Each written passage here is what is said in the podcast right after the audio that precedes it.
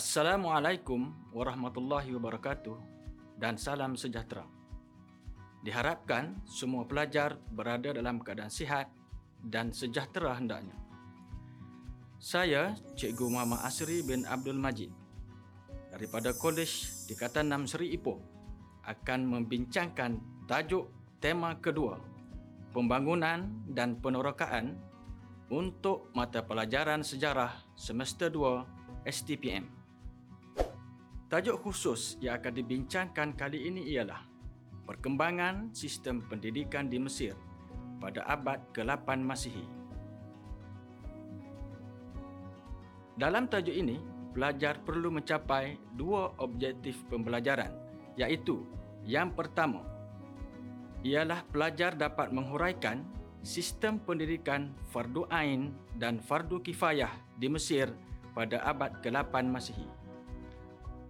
Objektif pembelajaran yang kedua pula ialah pelajar dapat menjelaskan kaedah pengajaran dan pembelajaran yang dilaksanakan di Mesir pada abad ke-8 Masihi.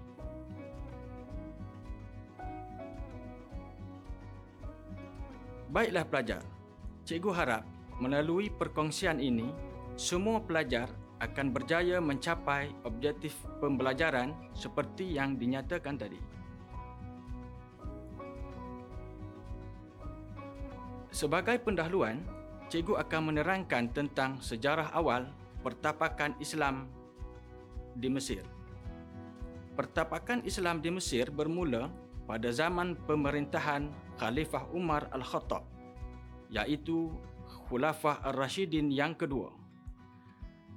Sejarah awal pendidikan Islam di Mesir pula bermula dengan kota Fustat sebagai pusat pendidikan Islam, khasnya selepas pembinaan Masjid Amr bin Al-As. Kemudian, pusat keilmuan berpindah ke Kaherah dengan terbinanya Masjid Al-Azhar pada zaman dinasti Fatimiyah.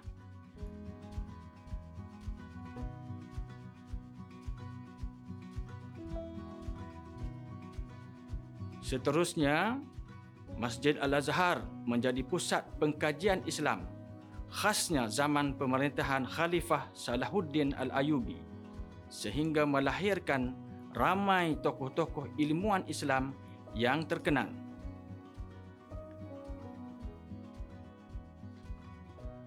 Baiklah pelajar, sebelum membincangkan jenis ilmu dan perkembangan sistem pendidikan di Mesir pada abad ke-8 Masihi, terlebih dahulu, saya akan menjelaskan secara ringkas institusi-institusi pendidikan di Mesir pada abad ke-8 Masihi.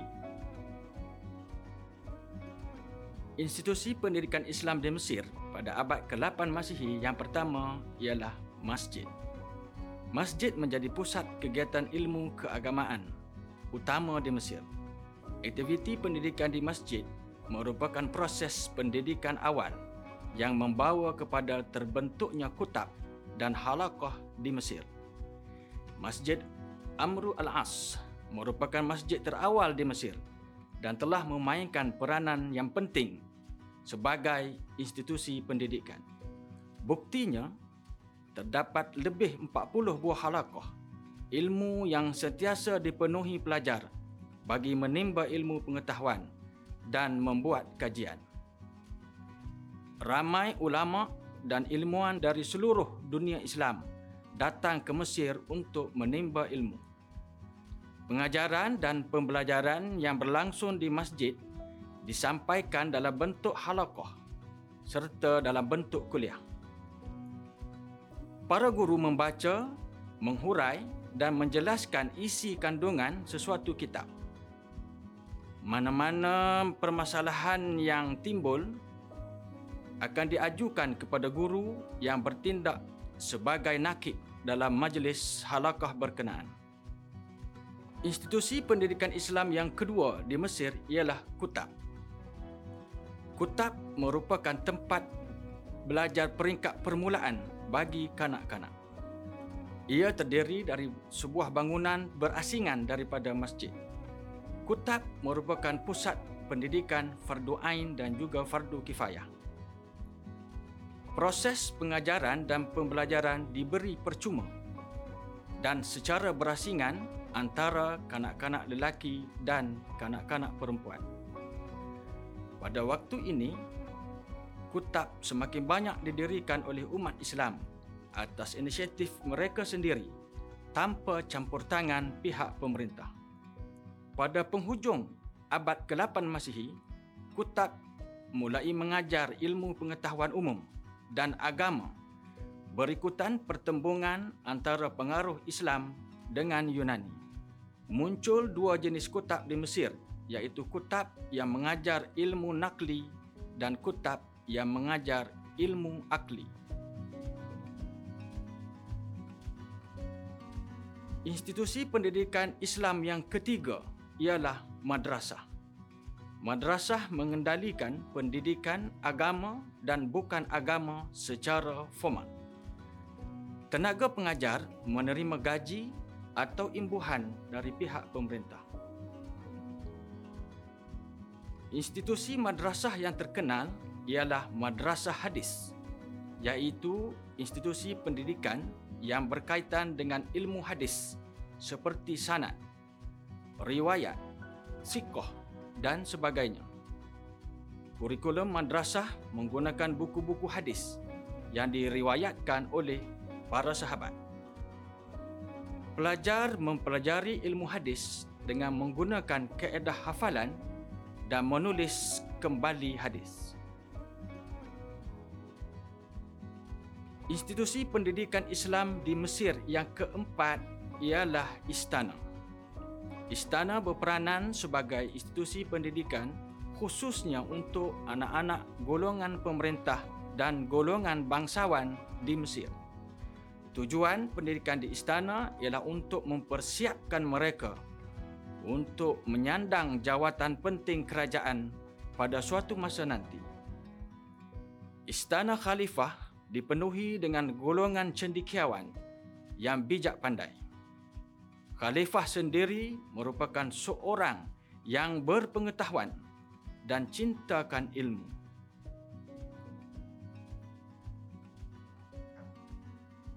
Institusi pendidikan yang seterusnya ialah rumah-rumah ulama dan pembesar.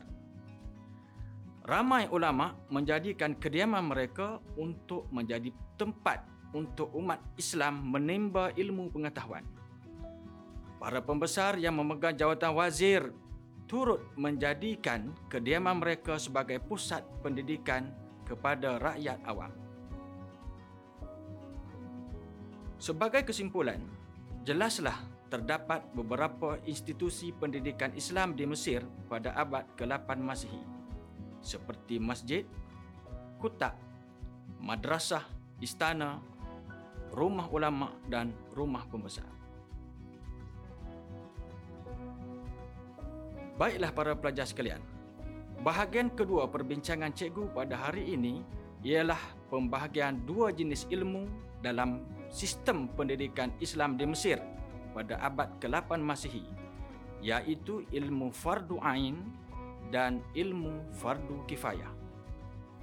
Ilmu yang pertama dalam sistem pendidikan Islam di Mesir pada abad ke-8 Masihi ialah ilmu fardu ain. Ilmu fardu ain bermaksud ilmu yang wajib dituntut oleh semua individu Muslim yang mukallaf, yang memahami dan mengamalkannya. Ilmu ini menjadi dasar kepada ajaran Islam seperti ilmu akidah, syariat dan akhlak. Sumber utama ilmu fardu ain ialah Al-Quran dan As-Sunnah. Sumber kedua pula ialah ijma' ulama dan qiyas. Ilmu-ilmu fardu ain terbahagi kepada beberapa bahagian yang utama, iaitu tauhid, fiqh dan tasawuf. Baiklah para pelajar, ilmu yang kedua pula ialah ilmu fardu kifayah. Ilmu fardu kifayah bermaksud ilmu pengetahuan yang wajib dituntut oleh sebahagian umat Islam. Ia termasuk semua disiplin ilmu yang diperlukan untuk menyempurnakan keperluan hidup manusia, sama ada berbentuk keagamaan atau keduniaan. Contoh ilmu fardu kifayah ialah ilmu bidang perubatan, ilmu sains dan teknologi, astronomi, kejuruteraan, pendidikan, pentadbiran dan lain-lain. Ilmu fardu kifayah juga merupakan ilmu yang lebih bersandarkan akal. Oleh itu, ia berada di bawah ilmu fardu ain dari sudut hierarki. Ilmu ini sebagai pelengkap kepada umat Islam dalam memahami persoalan kehidupan manusia semasa. Ilmu ini juga mudah untuk difahami oleh akal yang sempurna.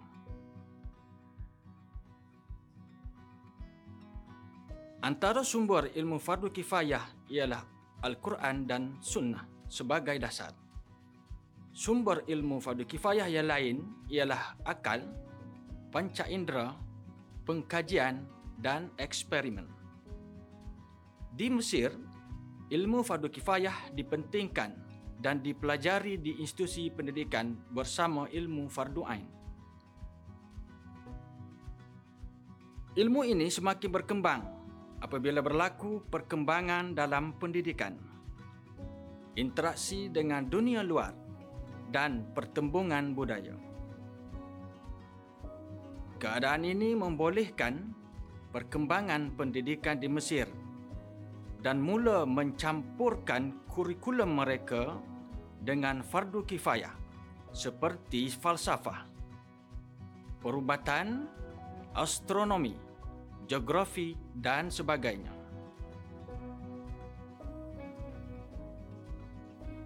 Perkembangan pendidikan membolehkan ilmu-ilmu ini tersebar dan melahirkan tokoh ilmuwan dalam pelbagai bidang pada zaman seterusnya, dan ini menyumbang kepada kegemilangan tamadun Islam di Mesir. Malah semua kawasan taklukan Islam seperti di Baghdad dan di Andalusia.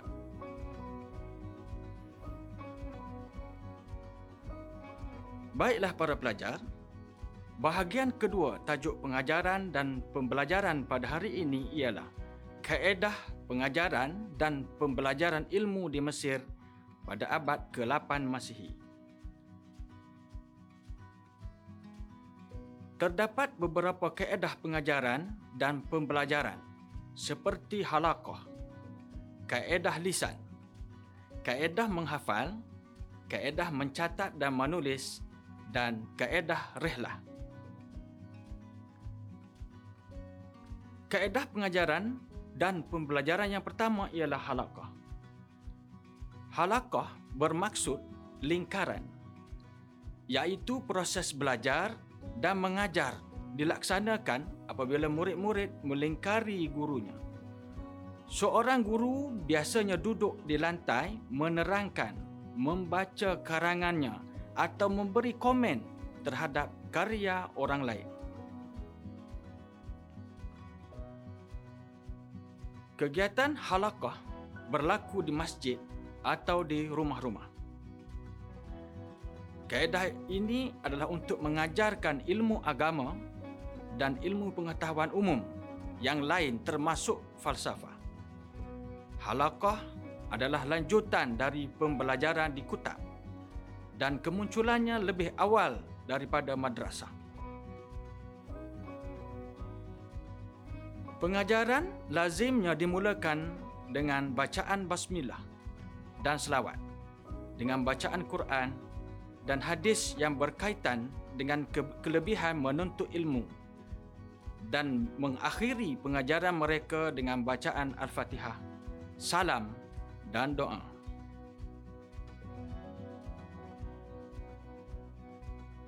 Kaedah pengajaran dan pembelajaran di Mesir yang kedua ialah kaedah lisan.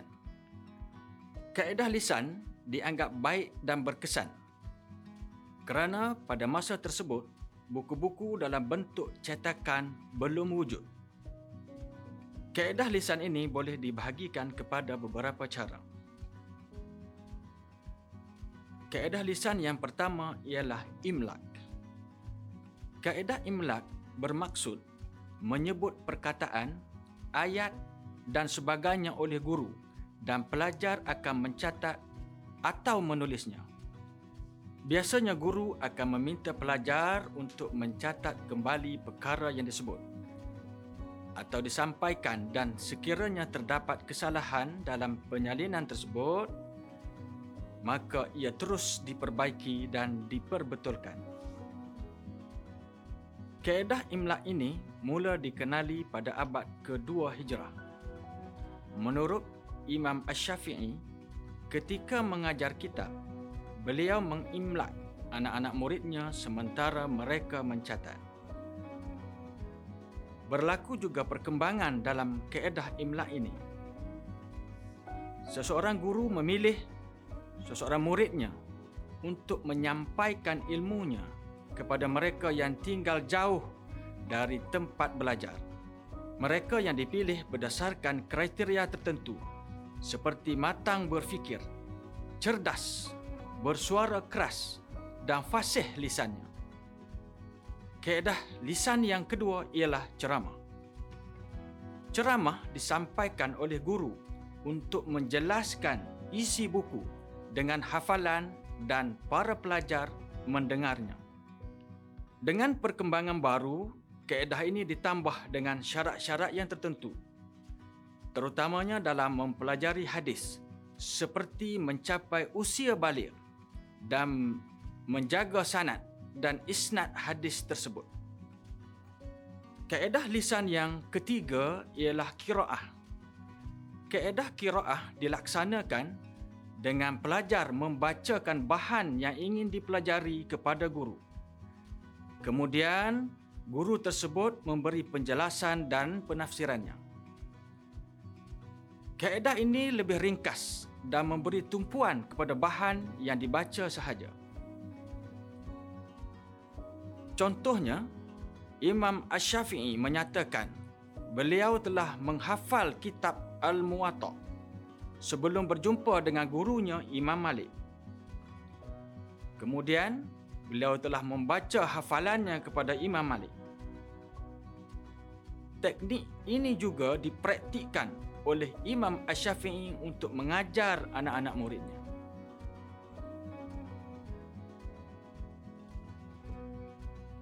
Kaedah lisan yang keempat ialah as'ilah.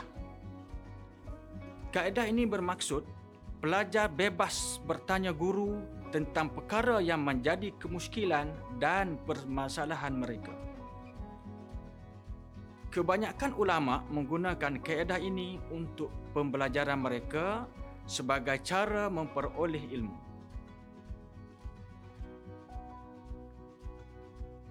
Kaedah lisan yang kelima ialah munazarah, iaitu berdebat. Kaedah ini wujud kerana kemunculan sekolah-sekolah dan kelompok-kelompok yang mempunyai kefahaman yang berbeza antara satu sama lain. Perbezaan ini membuatkan mereka berusaha mempertahankan ajaran kelompoknya dan melemahkan ajaran yang lain. Kaedah ini digunakan untuk mendapat kata sepakat atau memperoleh jawapan bagi sesuatu perkara yang diperdebatkan.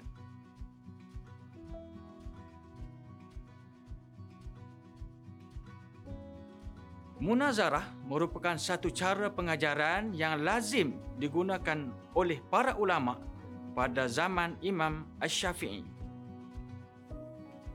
Beliau pernah berdebat dengan Abu Ubaid Al-Qasim bin Salam. Melalui perdebatan ini, kedua-dua pihak dapat mengemukakan pendapat menggunakan kias dalam mengemukakan pendapat mereka. Hal ini menunjukkan betapa pentingnya interaksi antara para ulama sesama mereka dan dengan anak muridnya.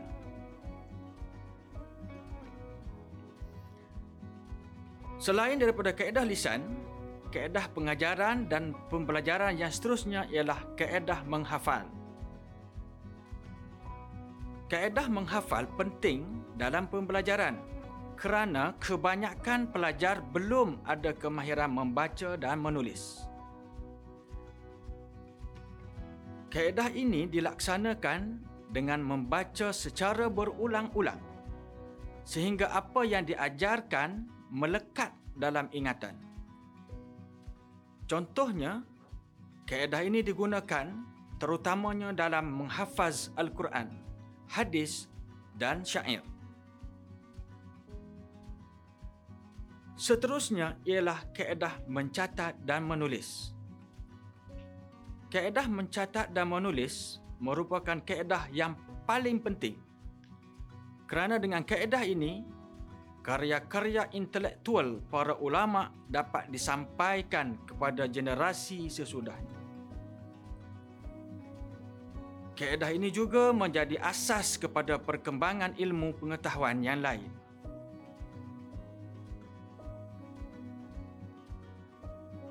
Seterusnya ialah kaedah rihlah atau kepergian. Ia bermaksud aktiviti mencari ilmu ke sesuatu tempat atau mencari guru dari kalangan alim ulama. Kaedah ini digunakan oleh ahli hadis kerana guru ilmu hadis mensyaratkan murid-murid mencari dan menerima ilmu secara langsung daripada mereka. Selain itu, kaedah ini penting dalam mempelajari bahasa.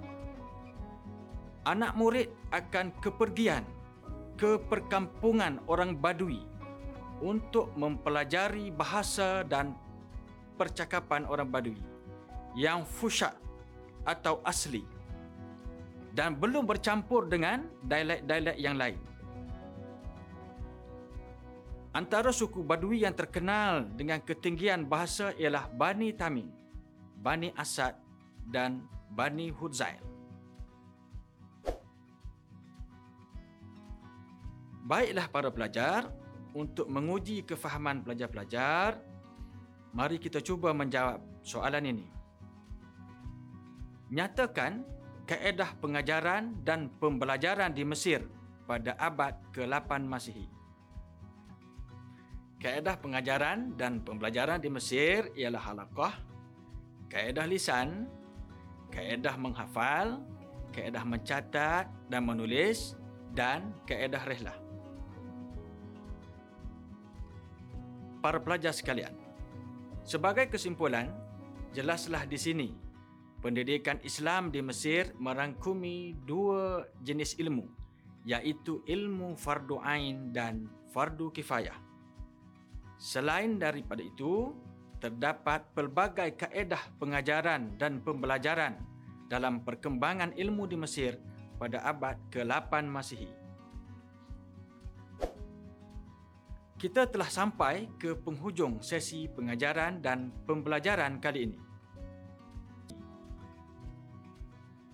Seterusnya, bagi menguji tahap kefahaman pelajar, di sini cikgu akan mengemukakan soalan pengukuhan untuk apa yang kita pelajari pada hari ini. Jawab soalan ini. Bincangkan perkembangan ilmu pendidikan di Mesir pada abad ke-8 Masihi. Sekian, terima kasih.